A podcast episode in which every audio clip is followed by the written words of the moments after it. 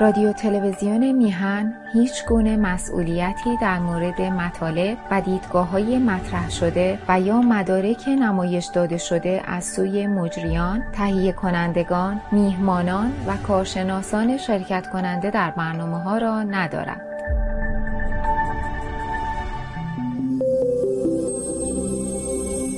می‌تونید همه برنامه های ما رو در هر زمان که مایل باشید روی کانال یوتیوب تماشا کنید. میهن تیوی وان.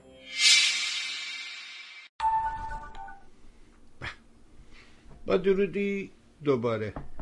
خیلی دوره که صدا اصلا نمی‌رسه به هیچ کس. با درودی دوباره خدمت یکا یک شما خوبان و نازنینان. سعید بهبانی هستم. در این روز جمعه.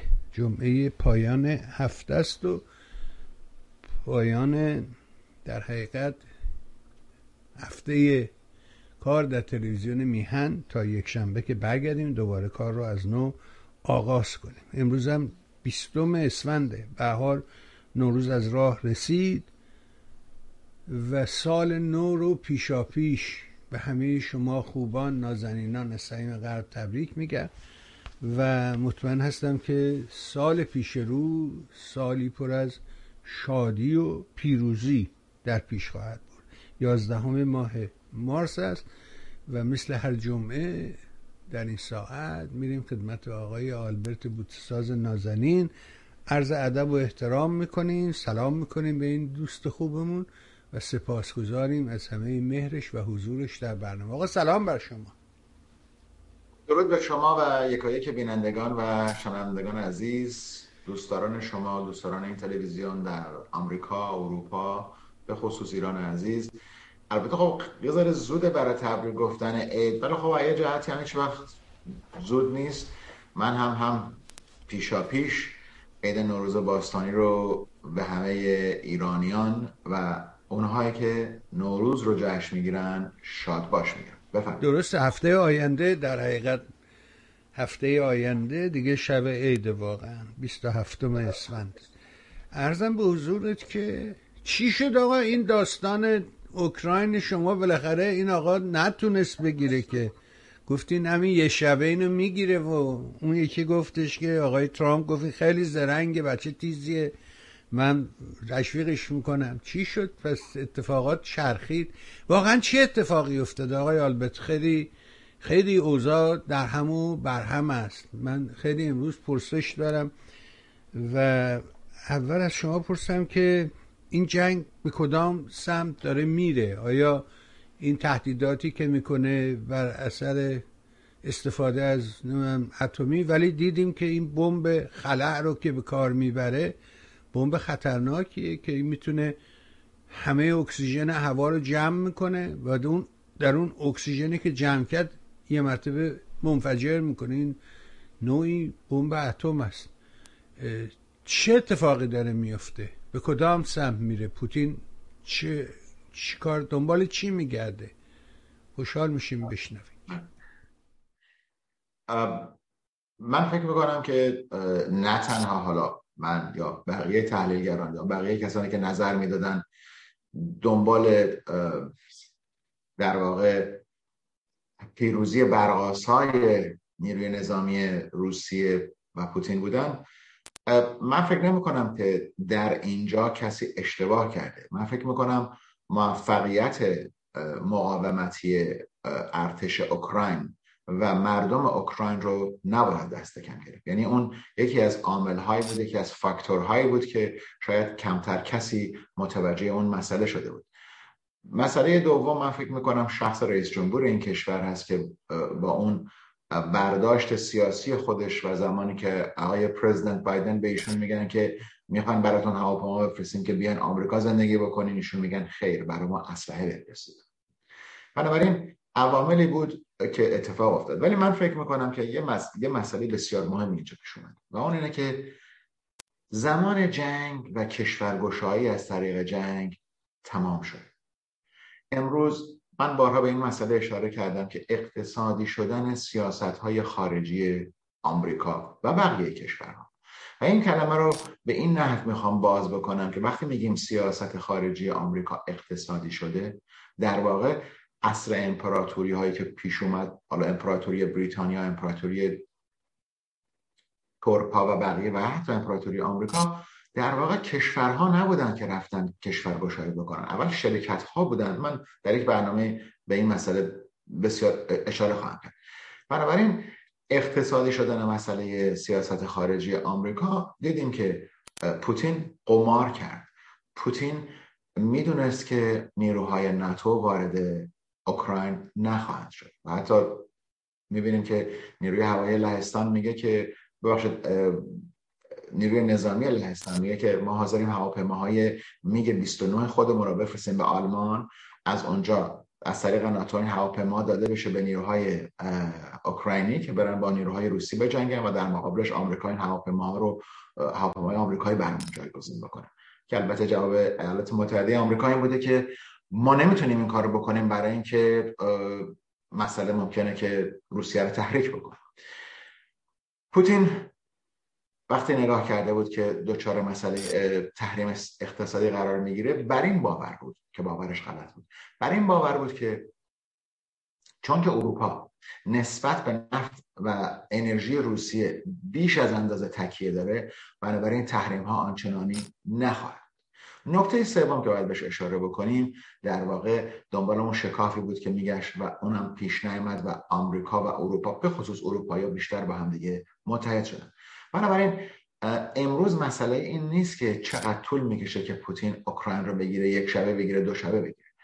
امروز می‌دونیم که پوتین ممکنه که بتونه تمامی صحنه های نبرد رو ببره که خب به نظر من بازم در دراز مدت پیش خواهد بود ولی جنگ رو خواهد باخت.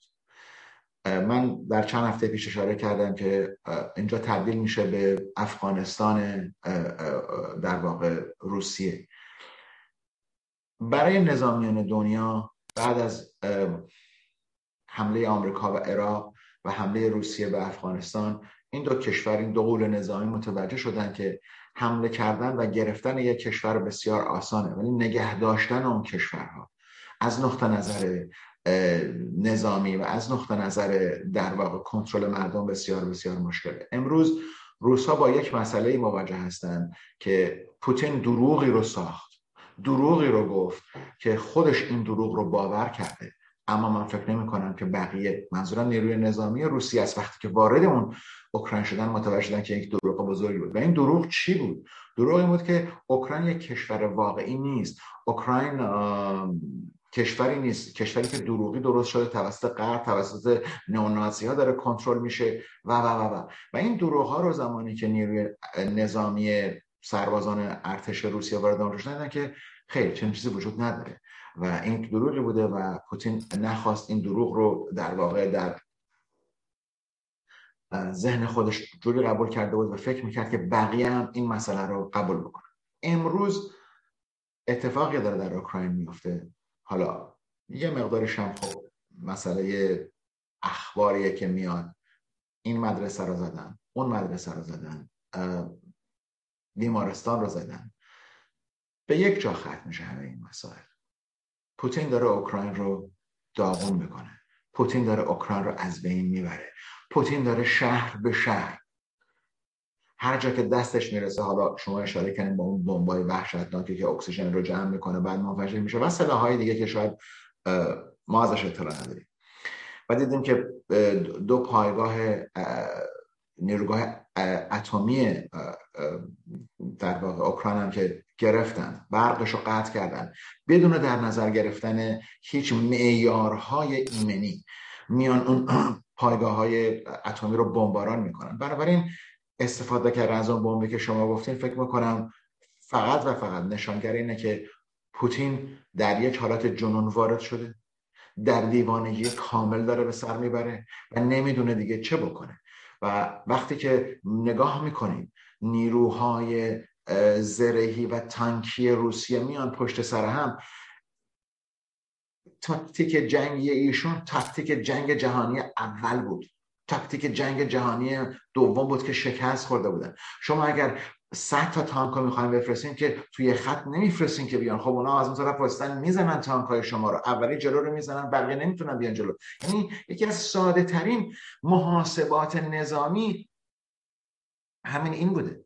بنابراین من فکر می‌کنم که نتیجه گیری که در این بخش می‌تونیم بکنیم اینه که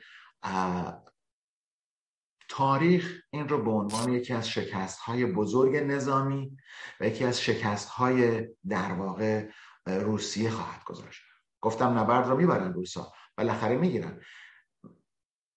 به نظر می‌رسه که کشورهایی می‌خوان مسئله صلح رو حداقل این کریدورهای ایمنی که دارن باز می‌کنن که نزدیک به بالای دو میلیون از جمعیت اوکراین از این کشور اومدن بیرون و من فکر می‌کنم در هفته های آینده این شماره بیشتر خواهد شد. شاید به سه میلیون هم برسه. به نظر می‌رسه که حالا اسرائیل قدری خواست در اینجا بیاد صلح را بندازه که نتونستن. ترکیه خواست نقش ایجاد بکنه. فرانسه این کارو کرد. می‌رسیم به این داستان اسرائیل و اینها. می‌خوام دقیقا بپرسم از شما.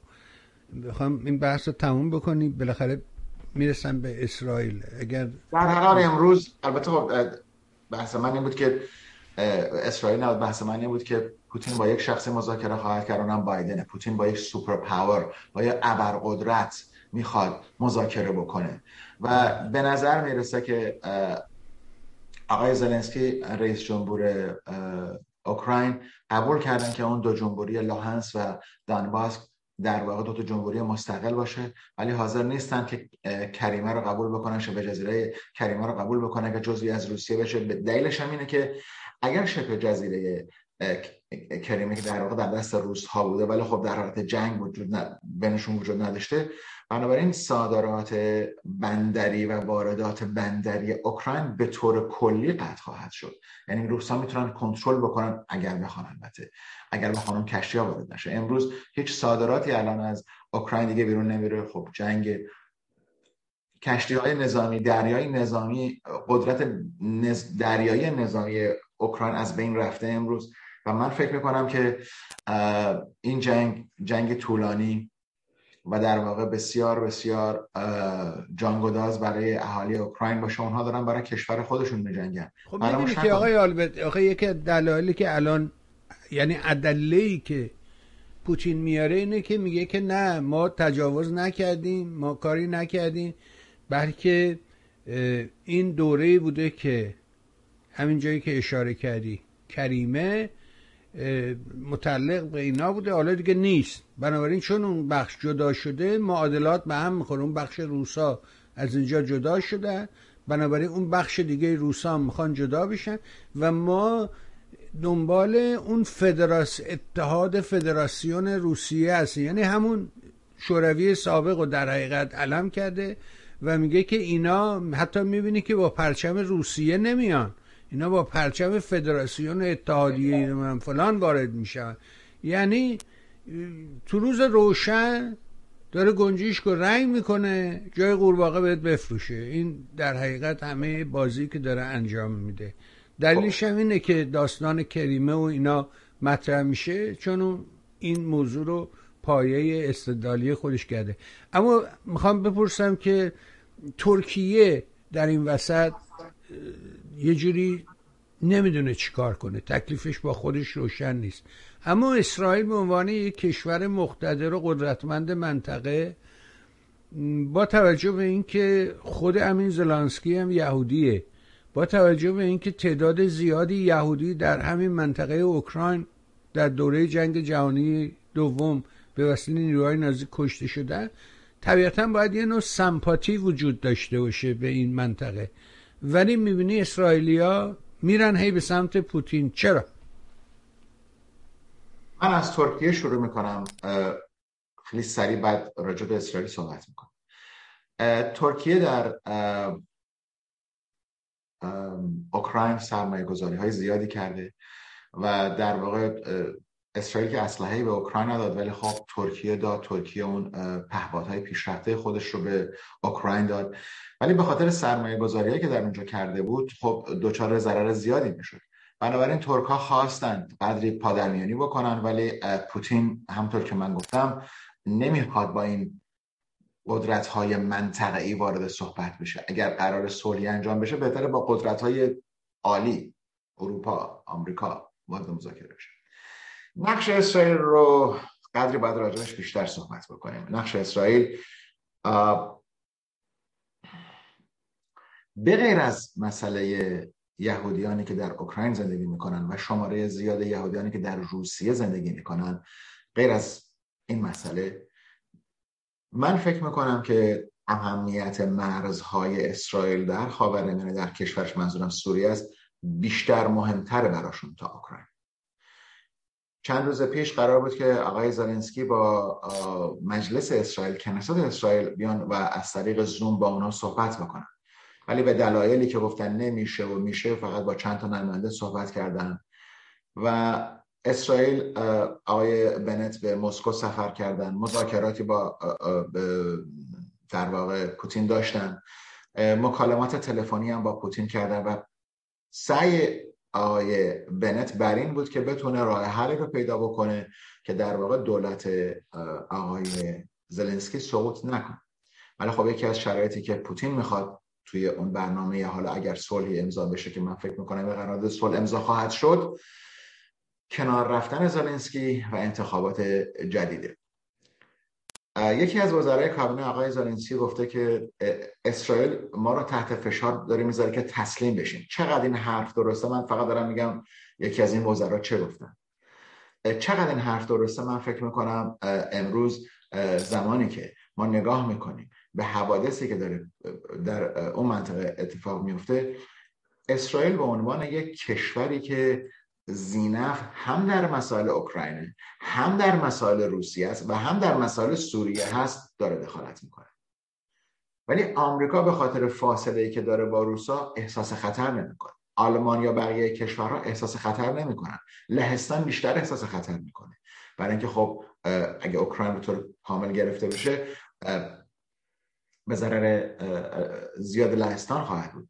و یکی از محاسبات اشتباهی که پوتین کرد این بود که هیچ وقت مرزهای کشورهای اروپایی رو که با اوکراین منظورم در غرب اوکراین قرار دارن هیچ وقت اون مرزها رو نبست. یعنی قدرت نظامیش رو نداشت. برای اینکه هنوز سلاحها و موشکهای ضد تانک و موشکهای ضد هلیکوپتر و هواپیما داره می‌رسه. حالا من نمیگم تمام نیرو هوایی روسیه رو زدن یا تمام تانک های روسیه رو زدن ولی خب خساراتی وارد شده.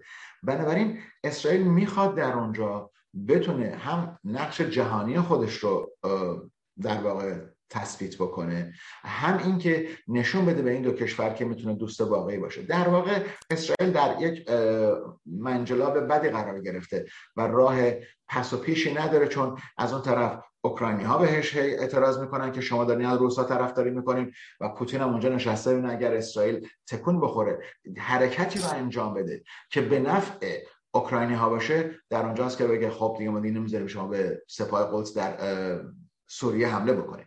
البته خب این حملات داره انجام میشه. بنابراین نقش اسرائیل قدری حساس من البته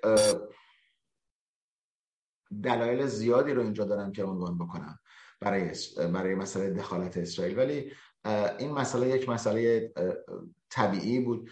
شماره شهروندان اوکراینی که در اسرائیل زندگی می‌کنن. حتی آقای بنت وقتی رفتن به مسکو یکی از وزرای کابینه ایشون در اوکراین به دنیا آمده بود که دیگه مترجم با خودشون نبودن. این وزیر همه حرفا رو داشت براشون ترجمه می‌کرد. بنابراین رابطه تنگاتنگ هم در داخل هم در خارج وجود داره. ولی مهمترین بخش در اینجا مهمترین بخش در اینجا اینه که اسرائیل زمانی که جنگ روسیه و اوکراین شروع نشده بود یک دغدغه داشت. مسئله اتمی شدن ایران و جمهوری اسلامی بود. امروز چند دغدغه براش ایجاد شده؟ چند نگرانی چند در واقع هدف ایجاد شده؟ یک باید مواظب حرکات سیاسی و غیر سیاسی خودش با روسیه باشه. دو آینده رابطی خودش رو با اوکراین نگاه بکنه. و سه مهمترینش اینه که تمرکز فکری دستگاه سیاسی نظامی امنیتی اسرائیل تمام وقت وقتی که روی ایران بود امروز تغییر پیدا کرده. بنابراین در اینجاست که اسرائیلیان می‌خوان این مسئله زودتر خاتمه پیدا بکنه چون بر این باور هستند که جایزه بزرگ در تهران نه در مسکو و نه در کیف. بفرمایید.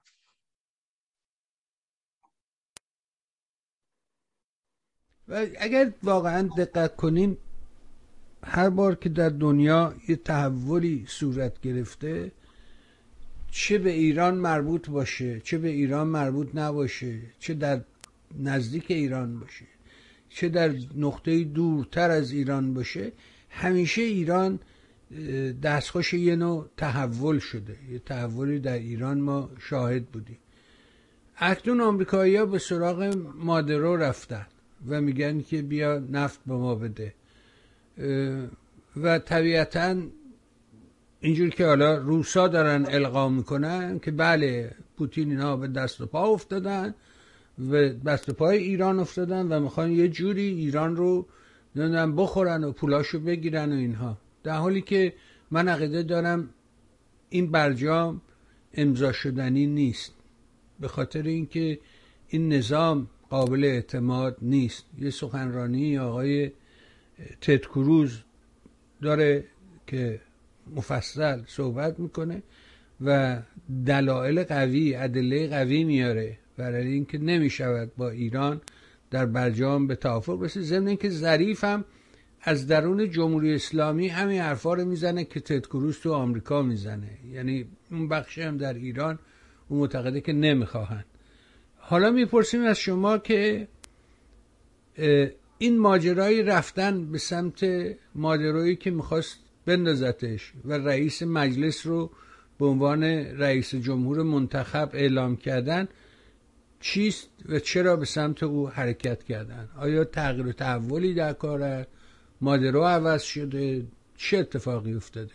بفرمایید تا بیشتر به این معادله آقای ببانی مسئله عربستان سعودی و قطر هم اضافه بکنید در خاورمیانه به آفرین درود بر شما درود این مسئله عربستان و قطر که به نظر بخشید قطر و امارات رو باید اضافه بکنیم. برای اینکه این این معادله به تنهایی در اینجا نمی‌تونه شکل بگیره و نمی‌تونه کامل بشه. من از مادرو شروع می‌کنم بعد میام به خاور میونه خب زمانی که این بحران اوکراین تجاوز نظامی و وحشیانه روسیه به اوکراین شد مسئله بزرگ در دنیا مسئله انرژی بود. ولی این مسئله انرژی امروز بعد از مسئله کرونا که اومده بود اقتصاد 180 90 کشور رو واقعا به پایه بسیار پایینی رسونده بود زیانی که این حمله این تجاوز روس ها به اوکراین کرد. بعد از کرونا بسیار بسیار برای اقتصاد دنیا ضرر فاحشی داشت. بدین معنی که افزایش قیمت نفت انرژی دنیا و در واقع تکیه ای که اروپا به طور کلی فراموش نکنیم کشورهای اتحاد اروپا نزدیک به 350 میلیون شهروند دارند و شاید 40 درصد از انرژی اونها از روسیه داره تامین میشه.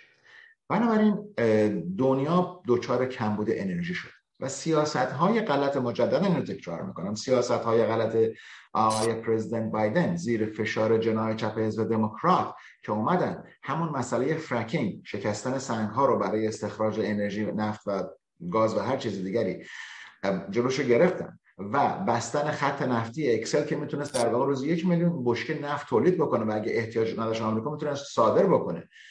وقتی که این مسئله انجام دادن برای نقشه سریع و پیدا کردن و رفتن آوردن بیشتر انرژی در دنیا با از دست دادن منابع روسی فراموش نکنید. اگر نفت امروز به 120 دلار رسیده همین پیروز نفت روسیه رو در بازار در بازارهای بین‌المللی به 14 دلار این نفت آینده رو به 14 دلار بشکه میفروختن. و این نشون داره میده که همه دنیا از مسئله تحریمات آمریکا میترسن و نمی‌خوان نفت روسیه رو دست بزنن. البته برای ما شهروندان خاکی برای ما شهروندان این کشورها پرداخت قدری بالاتر قیمت بنزین بهتر از اینه که جان سربازان حالا آمریکایی و اروپایی یا هر جای دیگر رو در خطر بنزین و کشته بدن و اون ارزش خیلی کمیه. حالا ممکنه ما یه مقدار بودجه خرجمون دچار مسئله بشه چون قیمت رفته بالا ولی جانمون از دست نمیده. در هر حال آمریکا دنبال منابع میگشت و قبل از اینکه جنگ شروع بشه به کشورهای مثل کره جنوبی ژاپن و بقیه افته بودن که گازهایی رو که برای ذخیره می‌خوان فعلا بفرستیم به اروپا. کافی نبود. نگاه کردن که باید برگردن با کسی رو که می‌خواستن از بین ببرن در ونزوئلا مدورو رو بیارن روی کار بگن آقا ما این تحریمات رو برمیداریم شما شروع کنید نفت پامپ کردن صادر کردن. البته ایران جمهوری اسلامی و روسیه نذاشتن که تولیدات نفتی ونزوئلا کاملا بخوابه. بنابراین تولیداتی وجود داشته.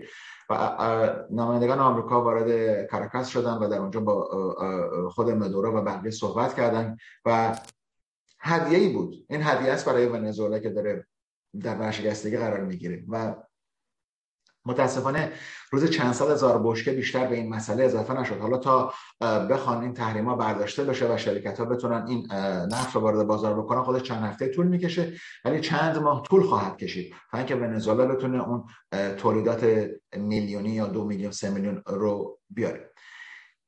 اینجاست که ما نگاه می‌کنیم. حالا شما اشاره کردیم به سخنگوی مجلس که می‌خواستن در زمان آقای پرزیدنت ترامپ ایشون رئیس جمهور اونجا رئیس جمهور ونزوئلا بکنم. و حتی این شخص در اگه خاطرتون باشه در یکی از سخنرانی سالیانه آقای پرزیدنت ترامپ در کنگره آمریکا شرکت کردن. بنابراین آمریکا امروز این هدیه رو داره به ونزوئلا میده که شما بیان نفت 120 دلار شده. الان نفتی هم که دارین تولید می‌کنین شما دارین با قیمت 40 50 دلار قاچاقی این ور میفروشین. بنابراین ونزوئلا این کارو خواهد کرد. چاره ای ندارن اقتصاد این کشورها بستگی داره ببین اما مسئله بزرگتر و مسئله مهمتر تنشیه که بین آمریکا عربستان من قطر فعلا می‌ذارم کنار چون آقا اومد دستبوسی چند هفته پیش اینجا و رفت مورد امیر قطر.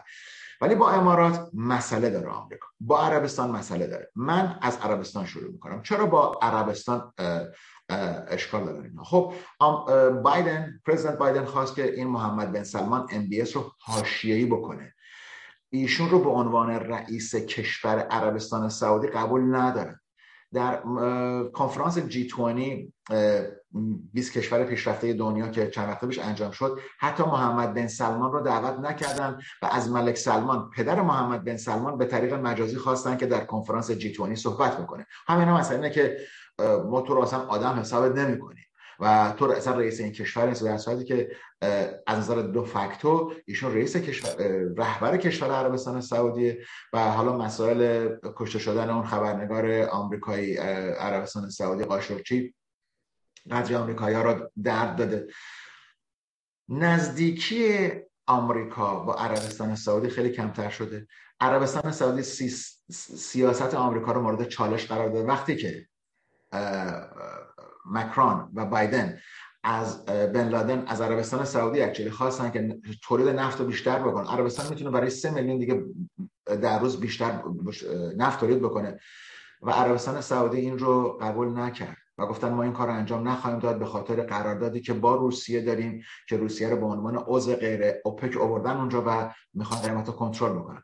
و برای عربستان سعودی یک مسئله بود. چرا ما نفت بودیم؟ 80 دلار اگه می‌تونیم 120 دلار بفروشیم. خب نگر میداریم اونا رو بعد با قیمت کمتر به شما میفروشیم این تنش به خاطر رابطه و به خاطر اینکه آمریکا خواست رهبر عربستان سعودی شاهزادی عربستان سعودی رو در واقع حالا خیلی ساده بگیم کنف بکنه و خواست ایشون رو در حاشیه فرو ببره که شما برای ما نیستین برای آمریکا و فرانسه و اروپا بسیار بسیار گران تمام خواهد شد.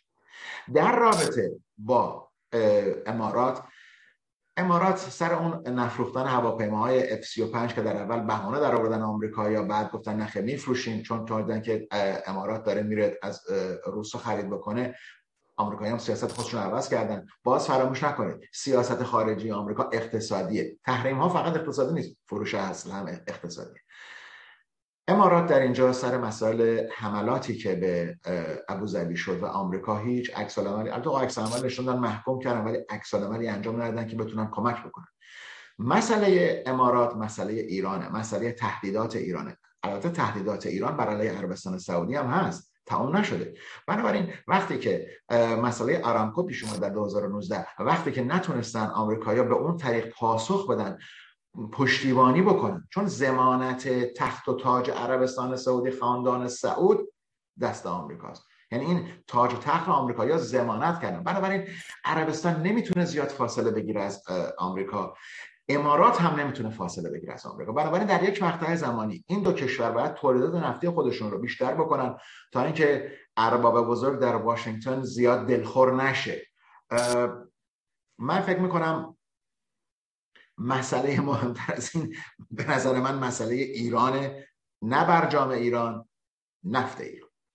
نزدیک به 250 میلیون بشکه نفت در اونجا خوابیده. تخمین می‌زنن 80 میلیون از این بشکه نفت در شناورهاست و نزدیک به 100 میلیون از این بشکه ها در داخل مخازنیه که در کشورهای دیگه تحت کنترل ایران است بنابراین امروز اگر ما می‌بینیم که قیمت نفت در این کالیفرنیا من چند روز پیش لاس بودم برمیگشتم اونجا یه ده دوازده درصدی ارزونتر از کالیفرنیا است من همیشه در لاس وگاس وقتی بنزین می‌زدم سه دلار سه دلار نیم در اینجا بود. مثلا یه دلار بالاتر و ولی خب اینجا در کالیفرنیا وضع بسیار بسیار ناجوریه و این بنزین 5 دلار و 6 دلاری و بعضی جهان بیشتر. به نظر میاد که نوامبر 2022 که انتخابات میان دوره مردم جوابشون دادن در کالیفرنیا در کل آمریکا خواهند داد.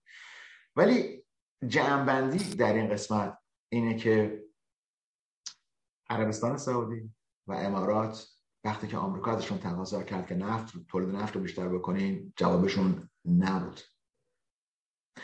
زمانی که کشور امارات طرح آمریکا رو در سازمان ملل طرح آمریکا نه طرح خود سازمان ملل رو طرح آمریکا برای سازمان ملل برای محکوم کردن روسیه رو بهش رأی ممتنع میده. و با درخواست و تلفن آقای نفتالی بنت به ایشونه که این کارو نکنه شما آمریکایی رو دارید رنجده خاطر می‌کنید. رأی مثبت بدید که باز هم نمیدن. اما طرح سازمان ملل برای محکوم کردن حمله روسا به اوکراین رو به رأی تایید نمیدن. همینطور عربستان سعودی. همه اینا نشانگر یک تنش عجیب پشت پرده که بین ابوظبی ریاض و واشنگتن وجود داره. و این دو کشور در واقع رهبران منطقه خلیج فارس فکر می‌کنن که آمریکا برنامه هایی در سر داره برای نزدیک شدن به ایران و آوردن ایران به بازار نفتی و آوردن ایران جمهوری اسلامی به این بازار نفتی و در واقع پول در اختیار سیاست های در واقع جمهوری اسلامی بذارن. به خصوص اینکه امروز اتاق فکری جمهوری اسلامی می‌دونه که می‌تونه از واشنگتن یه باج دیگه بگیره و اون باج اینه که ما میان ما برجام امضا می‌کنیم. من با اینجا با شما مخالفم برجام امضا خواهد شد. برای اینکه جمهوری اسلامی نمی‌تونه چشم پوشی بکنه به نفت 100 دلاری. نمی‌تونن. بیان همینجوری مثل قاچاق فروش که هستن. نفتشون رو بیارن روی آب یه مشتری پیدا بکنن نفت نفت تخلیه بکنن اونجا پول نقد بگیرن نفتکشو برگردن ایران. چنین چیزی چنین چیزی امکان نداره که اد بتونه آره شما از منظر یه تاجر از منظر یه آدمی که توی business داری نگاه می‌کنی من به اونا به عنوان یه قاچاقچی و دزد نگاه می‌کنم. دزده که اصلا براش مهم نیستش که این کالایی که دزدیده چقدر برای شما ارزش داشته؟ شما چقدر بهای اینو دادی؟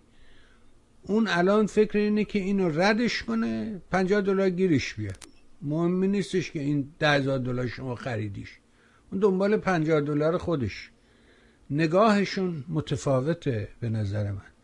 بله اگر یه جریان قانونمند حکومتی بودش که برای مردم و کشور و اینا اینا یه مش دزدن و هر کدومشون هم تیر تایفه خودشونو دارن. درست مثل کالی کارتل ها در کلمبیا مثل قاچاقچی های مواد مخدر در مکزیک هر کدومشون یه ناحیه و منطقه رو برای خودشون دارن. گاهی به هم نزدیک میشن گاهی دور میشن. تلفات میدن به هم دیگه ولی از دست از کارشون بر نمیدارن. به حال داستان غریبی است. می‌دونم گرفتار بودی امروز سخت کار کردی از صبح و نمی‌خوام خستتون کنم و ازت ممنونم. به راستی سپاسگزارت هستم که این فرجه رو در اختیار ما می‌ذاری. حتی کوتاه بتونیم از تجربه و دانشت استفاده کنیم. از اینکه مهر می‌کنی و میپذیری سپاسگزارم. تا فرصت دیگر رو هفته دیگر مثل همیشه برای خودت عزیزانت خانواده محترم و گرانقدر پدر و مادر نازنین همسر بزرگوار از صمیم قلب آرزوی بهترین دارم. ممنون از شما یار. سپاس گذارم. با سپاس و بدرود. تشکر از شما. ممنون. بهار شنیدیم امیدوارم این صحبت ها نیز کمکی به ما کرده باشه همونطور که گفتم آقای آربت امروز گفت از ساعت من هشت صبح روی صندلی نشسته بوده در مقابل قاضی دادگاه و و هیئت جوری در زوم. جلسه داشتن. اینه که از من خواستش که بیشتر از نیم ساعت دیگه نباشه. فقط صرف این که قول دادیم انجام وظیفه کنیم و عزیزان رو محروم نکنیم. به حال از اینکه دنبال می‌کنی از تو نازنین هم سپاس گذارم در خدمت شما خواهیم بود. در ادامه برنامه همراه ما باشید. متشکرم.